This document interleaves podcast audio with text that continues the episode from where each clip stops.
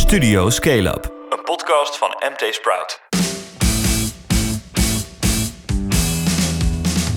Dit is Studio Scale Up, de wekelijkse podcast van MT Sprout met alles over startups, scale-ups en de incidentele fuck-ups. Mijn naam is Philip Butters en tegenover mij zit dit keer nog live collega en co-host Maarten Kaswiel. Hoi, Flip. Goed dat je er weer bent. Ja, wow.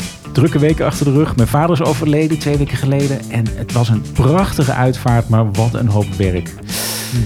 En ook verdriet. En hij had echt het hele jaar door, nou ja, goed, liever niet kunnen overlijden. Maar dit was een hele slechte week. Want ik stond dus in de startblokken voor de Challenger 50. Oeh, ja. Ja, dat was dus een opmerkelijke editie. Zonder jou was chef de mission. Maar Ja, goed, ja. ook nog zonder hoofdredacteur Donovan. Daar kon ook niet bij zijn wegens omstandigheden. man, man. Maar ja, het was wel een heel mooi ondernemersfeest hoor. Ja, want dat is echt supergoed gedaan. Eh Remy AI Gieling, ehm, die hebben jullie nog kunnen strikken Ja. om, om de presentatie over te nemen. Nou, die, die doet dat natuurlijk fantastisch, heerlijk. En, eh, en Ewald, onze eigenlijk de grote baas hier, een van de eigenaren van, van de hele uitgeverij, die heeft eh, voor mij ingevallen. Die heeft de jury begeleid en wat een mooie winnaar kwam eruit. Hè? Plant. Lab, Plant Nou, echt. Lab. Die gaan nog eens groot worden, Ja. zullen we zeggen. Dat zijn ze Eh, al, dat zijn ze al. zijn ze eigenlijk stiekem al wel met Vertical die, eh, farming. Leverancier eh, van de Picnic onder andere, Getir.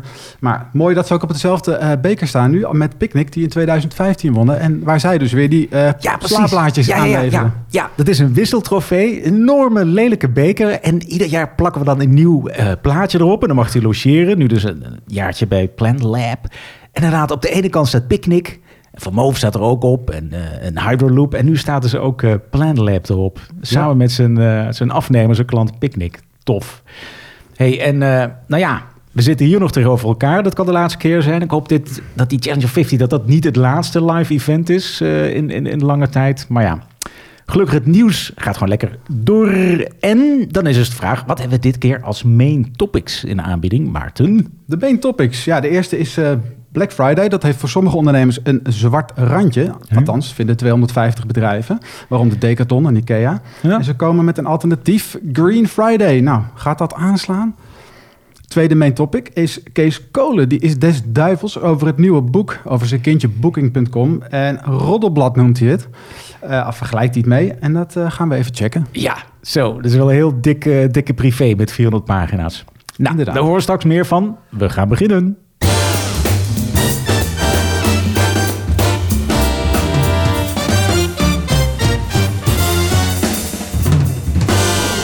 Maar eerst even in sneltreinvaart het nieuws voor startups en scale-ups. Ja, flitsbezorger Getir neemt in Engeland zijn concurrent Wheezy over. De Turkse scale begon dit jaar in Londen en is al actief in 15 Britse steden. En daar komen nu vier steden van Wheezy bij. Hm, hoeveel Getir heeft betaald, dat is nog niet duidelijk. Elizabeth Holmes, de oprichter van Theranos, die wordt ervan verdacht investeerders voor honderden miljoenen te hebben opgelicht met dat bedrijf in bloedanalyse. die heeft de afgelopen dagen ge- als getuige in de rechtbank gestaan. En ehm, ze blijft natuurlijk volhouden dat ze gewoon te goede trouw is. Hè? Weet je, het gaat niet altijd goed met, eh, met startups en scale-ups. Maar ze gaf wel gisteren iets heel opmerkelijks toe. Dat ze gewoon de logo's van Pfizer en andere farmaconcerns knipte en plakte boven de testrapporten van Theranos. Oeps. Ja, En eh, deze ken je ook nog, de broertjes Winklevoss van Facebook. Ja, werden beroemd omdat ze met Mark Zuckerberg schikten. Omdat die het idee van Facebook van ze zou hebben gejat. Ehm, ze lopen hem nu alweer voor de voeten. Ze gaan de metaverse in. De metaverse. De metaverse, sorry, ja. Met Gemini, dat is hun crypto bedrijf volgens mij, toch? Ja. Ja. Halen ze 400 miljoen dollar op eh, voor eh, ja, crypto en gedecentraliseerde varianten daarvan. ja, ze knopen crypto en de metaverse. Ja. Nou ja. Wel maf, hè? Ja, Maar luister maar wat ze daar eh, zelf over te zeggen hebben. I think that what we identify with is this idea that you're crazy and, and nobody really, you know, it's the that quote that people often attribute to Gandhi. First they ignore you, then they laugh at you, then they fight you, then you win. And quite frankly, we've been crazy a lot uh, in, in the past, you know, two decades or so. Um, and, and so I think we identify with that frontierism, like being really far out there, where it's sort of this secret hiding in, in plain sight, if you will. Oh ja, ze zijn eigenlijk een soort eh tweelingvariant van Gandhi. Nou, succes eh, boys. Elon Musk is ook wel lekker bezig. De Amerikaanse zakenbank JP Morgan die dreigt Tesla voor de rechter te slepen... omdat Elon ooit twitterde dat hij zijn bedrijf van de beurs zou halen hè, met, met Saoedi's. Nou, dat, nou, echt enorme schade voor beleggers. En hij reageert natuurlijk zoals altijd via Twitter. Hij gaf JP Morgan een 1 ster review op Yelp. Dat liet hij ook nog even zien. En eh, weer een andere tweet. Want je vraagt je soms af van hoe komt hij aan de tijd om hem altijd maar op Twitter te zitten? Nou, daar twitterde hij dus ook over. En hij twitterde... At least 50% of my tweets were made on a porcelain throne. De porseleinen Throne. troon. Ja, ik zag iemand inderdaad terug twitteren. Oké, dus het is eigenlijk een Game of Thrones, eh, dat hele Twitter gedoe. Precies. Nou, Elvis, eh, ja, die is van, van voor de Twitter. Die, eh, die zat ook vaak op die, eh, diezelfde troon tot het bittere einde. Hmm. Nou, ander nieuws. Eh, jammer van Taxi Electric, of eigenlijk eh, Travel Electric, hè, heet het inmiddels. Maakte vorig jaar nog een doorstart eh, als Travel Electric. Is weer failliet. Ja, CEO jammer. en eigenaar Wouter Deelman die had de taxidienst omgekapt tot een mobility as a service provider. Maas, Maas. Maas. Maar ook dat ging door corona natuurlijk niet vliegen. RIP dus. En in de hoogtijdagen hadden ze nog wel 100 wagens rijden. En echt de markt voor elektrisch op taxirijden opengebroken. Maar ja, die zie je nu overal. Hè?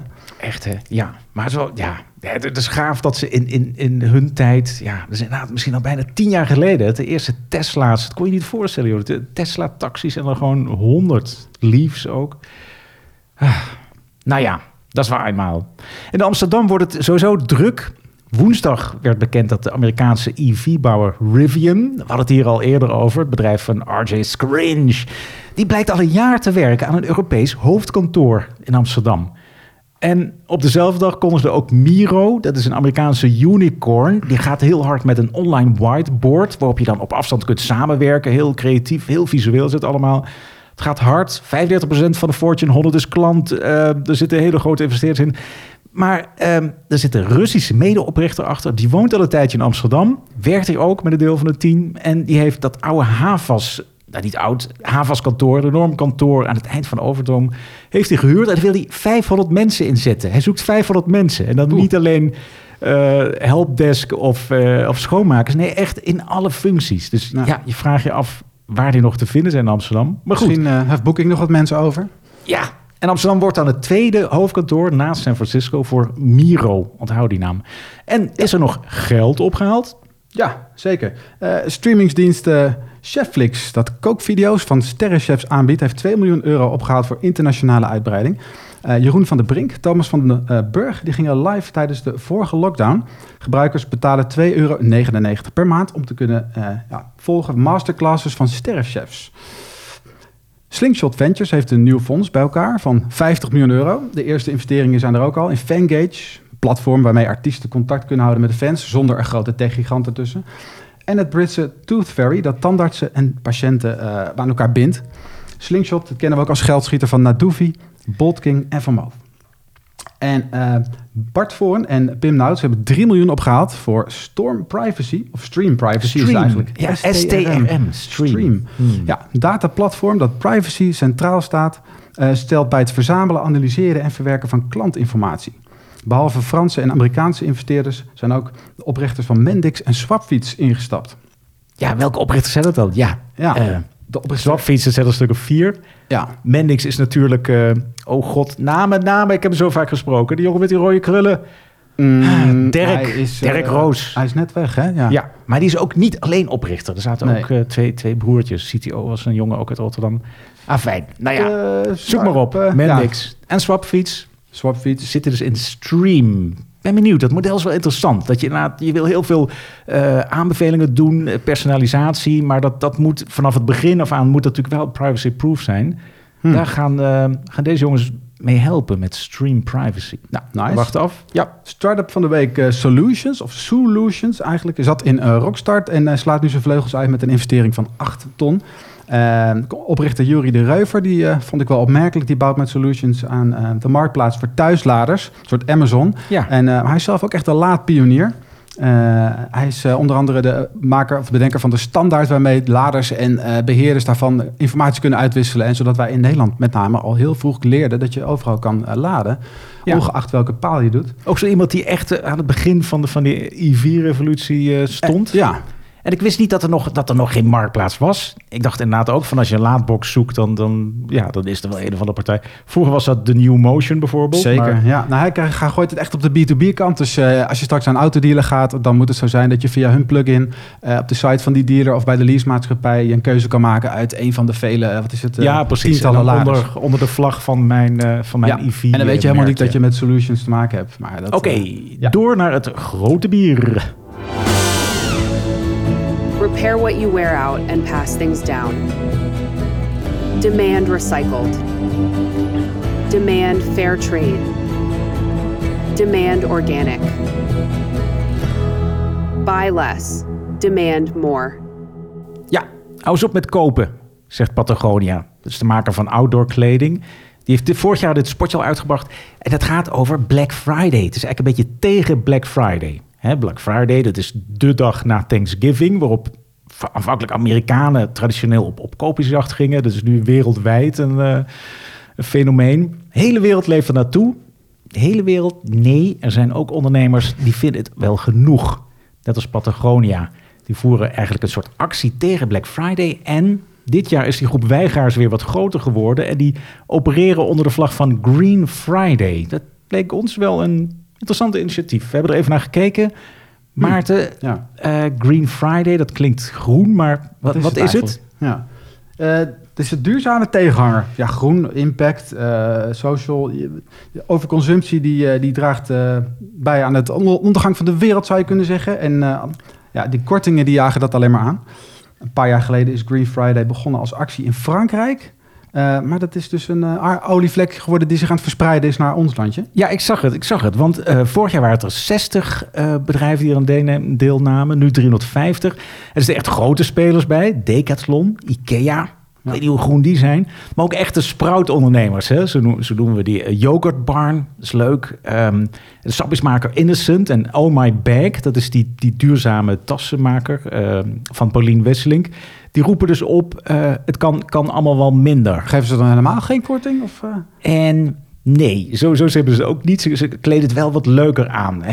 Ja, je mag natuurlijk nog steeds, het staat je vrij om dingen te kopen. Misschien Mhm. met wat minder korting of zonder. Maar bijvoorbeeld Beverswerfsport, die heeft het leuk die, gedaan. Die noemt het eh For Future Fridays. En die zegt, waarom moet je toch iets nieuws kopen als je kunt zorgen dat de dingen die je hebt langer meegaan. Door ze gewoon te repareren. Dus die biedt gratis kledingreparaties en gratis schoenonderhoud aan. Beetje zoals. Patagonia. Een beetje. Ja, precies. Die zijn ook voor. Koop iets waar je meer mee kunt, waar je langer mee kunt, repareer het. Ja. Ik vind het heel sympathiek. Oh My Bag, die zegt ook van... jongens, koop vooral tweedehands tassen. En lever oude tassen in, eh in ruil voor een tegoedbon. En dan zullen die oude tassen misschien worden opgelapt... of eh, hè, omgekat tot, tot, tot nieuwe modellen. En dan hebben we ook ehm, Vegan Masters, kennen we ook, van Danny Galliard. Eh, dat, dat zijn die vegan snacks. Die brengt een Green Friday box. Dus dat draait ook niet om korting... maar ja, misschien een beetje meer om awareness of zo. Mhm. Ja.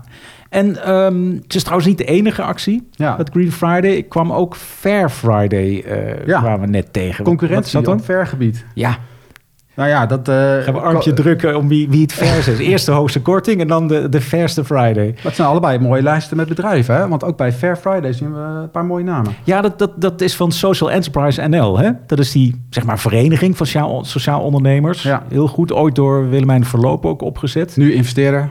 Ja. En ja, zeker. En dit is dan echt de, de, de vereniging die, die die social, ja, die praktijken een beetje probeert, die kennis probeert te delen, best practices. En ehm, dit, dit is meer een soort reclame voor social enterprises. Daar kom je naam als Roots Bikes. Ja. Dat hele sympathiek bedrijf. Die, die lapt oude frames op tot, tot uh, fantastisch iets. Moyer koffie. Tuurlijk. Hè, die koffie uit Ethiopië die echt eh, super eh, verantwoord is. Ja. Dus dit is meer een soort, ja, als je dat toch moet kopen, als je die woede moet stillen, ga dan gewoon bij sociale ondernemers eh, je geld uitgeven. Ja, die overconsumptie, dat is, dat is iets. Maar dat, dat- die kortingen, bonnen en het heeft toch meer nare kantjes.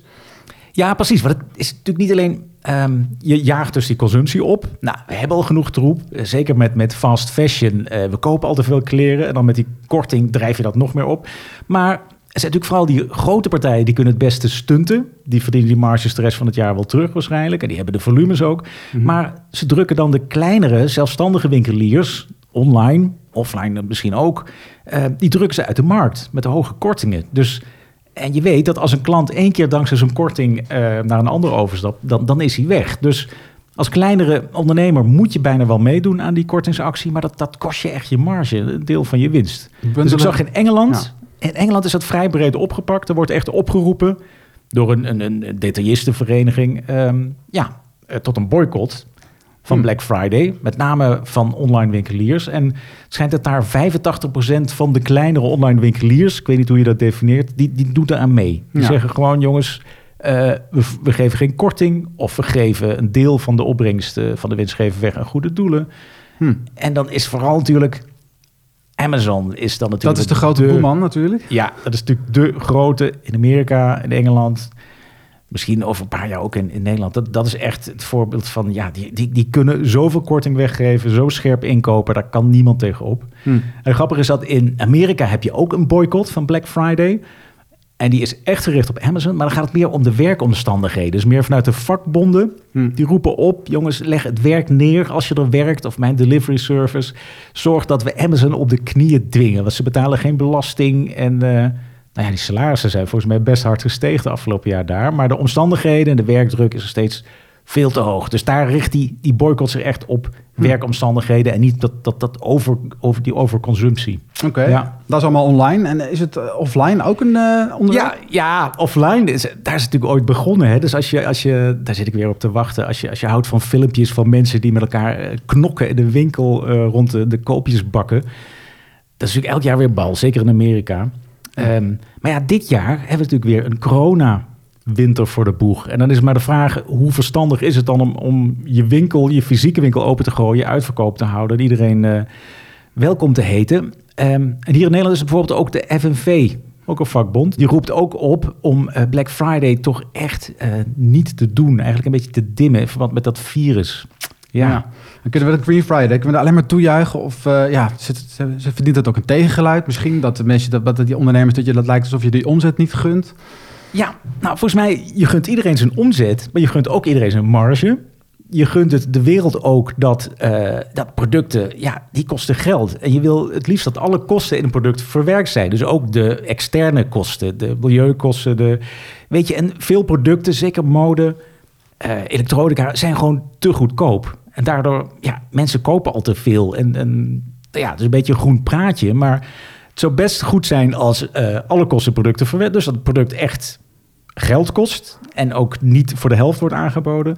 En het zou ook voor die kleine ondernemers goed zijn dat ze gewoon hun marge kunnen maken en dat ze hun plek eh, behouden naast de Amazons en de andere grote jongens. Dus ja, weet je, en Black Friday, die boycott is op zich ook alweer een soort mode-ding. En, en je vraagt je ook af en toe af, eh, is het geen woke-washing? Dus als je een partij als Ikea ziet, ja, die neemt dan je meubels terug. Maar jongens, Ike- Ikea, eh, jullie zijn begonnen met te zorgen dat een bank maar drie of vier jaar mee hoeft te gaan, omdat die goedkoop is en niet heel lang mee kan gaan. Doe dat dan. In plaats van eh, een beetje Green Friday te lopen doen. Maak gewoon banken die gewoon geld kosten en die je gewoon in 20 jaar kunt afschrijven. Nou Zo, ja, juist. sorry voor de rant. de machine. Het boek over Booking.com ligt nogal zwaar op de magen bij Kees Kolen. Die als CEO het bedrijf hielp opbouwen in de early days. Dat blijkt uit reacties van Kolen op een LinkedIn-post van Stijn Bronswaar. Dat is een van de auteurs van het boek. Ehm, en Kolen zegt, eh, het is geschreven als een roddelblad en eh, het doet geen recht aan de bedrijfsgeschiedenis. Oeh. Ja, en ook een citaat dat ons echt triggerde is van... ehm, hij zei ook van, ik hoop niet dat jonge ondernemers je boek serieus nemen... want je bouwt geen succesvolle bedrijven als je doet wat je in je boek beschrijft. Hmm, Maarten, kun jij deze kritiek op waarde schatten? Want je hebt Stijn laatst geïnterviewd hè, toen het boek uitkwam, twee Ja. weken geleden. Ja, ja, ja, ja. Dat, eh, ik vind het er niet mee eens, eh, de kritiek. Nee, ik vind het zeker geen roddelblad. Het is, ook, het is misschien ook een beetje raadsel waarom Kolen zo hard ingaat. Hè? Maar ik hoorde gisteren nog ehm mede-auteur Marijn Rengers. Ze heeft het met z'n drieën geschreven. Die zat bij BNR, de technoloog. En die ja, zei interessant eh, iets over de, de RAF van, van Kolen. Luister maar even. Nou, daarna ging Kees Kolen ballistic. Die werd helemaal gek dat we hadden opgeschreven dat hij had meegewerkt. Onze analyse is dat hij gewoon vergeten was, want het is nogal een drukke man, dat hij met mijn collega had gesproken. Maar sindsdien eh, zijn de verhoudingen met Kees Kolen tussen ons en Kees Kolen buitengewoon slecht. Dus hij heeft we hebben hem echt wel 15 keer benaderd. Ik ben naar Hengelo geweest, waar zijn, om met zijn dochter te spreken, die zijn woordvoerder is. Ik stond na 10 minuten weer buiten. Eh, nou, dus het, en hij bleef maar buitengewoon onhebbelijk. Ehm, en ik begrijp eigenlijk ook niet zo goed waarom. We hebben mensen in zijn omgeving, in zijn nabije omgeving gesproken, die zeggen: Kees, waarom doe je nou niet mee? Want als jij het verhaal niet vertelt, vertellen mensen het over je. Maar goed, ik denk dat, hij, dat hij als karakter nog steeds goed en oprecht in het boek zit. Dus we hebben niet. eh, het is geen afrekening met Kees Kolen. Zeker niet in dat Totaal boek. niet. Nee, hij heeft het. Je laat hem zeker veel te goed wegkomen, vind ik. Ja, dus oké, Kees is boos. Maar is het een roddelboekje, Maarten? Nou, het is echt een serieuze eh, reconstructie. Echt indrukwekkend. Het zijn echt eh, duizenden e-mails doorgeploegd. eh, stapels papier in een plastic zak die ze kregen overhandigd, de drie auteurs. Het is, het is grondig werk. Het doet een beetje denken aan de prooien her en der. En Kolen heeft dus niet meegewerkt. Geert-Jan Bruidsma, echt de, eigenlijk de, de echte oprichter, hè? een van de twee echte oprichters. Die, nou ja, niemand van het eerste uur heeft echt meegewerkt. Hè? Nee. Maar goed, 300 mensen gesproken. Het typeert een beetje het gesloten bolwerk. En, en dat is ook een beetje de reden dat ze het überhaupt eh, zijn gaan schrijven, dat boek. Ja. Juist omdat het zo gesloten was. Ja, misschien is het niet het definitieve boek, maar het is wel het eerste serieuze 400 pagina's boek. Ja, het, Ja. Is, eh, het is een enorme... Ja, het mist een beetje die over het bedrijf hing. Die trekt als het ware op. Je ziet zeker in de beginfase komen zoveel details aan het licht... eh, over hoe dat bedrijf ontstaan is, wie de ideeën uitzette... eh, wanneer Kees Kolen erbij kwam en waarom... en hoe die langzamerhand de, de leiderspositie overnam van, van Bruinsma. Ja, dat proces is natuurlijk waanzinnig interessant. Elke, voor elke ondernemer in feite die te maken heeft met een bedrijf... dat ja, hard groeit. En sommige details die zijn dan wel een beetje ja, roddelachtig. Maar ja, goed, het is ook een feit, toch? Dat ze Freaky Fridays hadden. Dat eh, in de tijd dat het niet op kon. eh, dat ze allerlei eh, uitjes hadden in Amsterdam met tuk-tuks en voor iedereen een iPad en weet ik wat. Ja. Ook smeuige dingen als, als... Die aandeelhouders hadden op een gegeven moment heel erg ruzie. En dan lees je dat er wordt gedreigd, ja, misschien voor de grap, maar van eh, voor 1500 euro kan ik een Jugo inschakelen die, eh, die, je- die je van kan maakt, zoiets. Ja, er waren ve- verschillende facties ontstaan. In de loop der tijd waren er verschillende angels, zou je ze nu noemen, bijgekomen, Ja. investeerders. De ene kwa- kam kwam uit Twente, de andere uit de Randstad. En die, dat boterde niet en eh, dat ging, heel, ging er hard aan toe inderdaad. De ja. Twentekamp, dat was dan Kolen en ja, Noorden, toch? Stef Stef Noorden. Ja. eh Bruinsma. En eh, eh, ja, er, er werd veel ruzie gemaakt over de toekomst van het bedrijf. Want er ontstonden op een gegeven moment eigenlijk twee diensten. De ene was het boekingsplatform en de andere was een manier om mensen via affiliate sites te lokken. En nou ja, te lokken. Door te naar- leiden naar, door te leiden naar, naar de- ja. Dat is uiteindelijk gefuseerd, maar dat proces daarvoor, dat eh, was heftig. En dat was een, ja, zou je kunnen zeggen, een manier om eh voor Kolen om eh, de leiding in handen te nemen. Hij Dat was bouwde een een, soort online bedrijf. koep of zo. Een soort Ja. langzame koep. Ja. Zo lees je maar komt, wel. komt Kolen er zo slecht van af, inderdaad? Staat hij echt te Ehm, kakken in het boek? Nou, nee, hij, hij wordt in al zijn glorie geschetst. Rancuneus zou je zeggen, visionair, geobsedeerd door de details. Hij weet echt alles. Hij heeft elk managementboek zo'n beetje gelezen, lijkt het wel.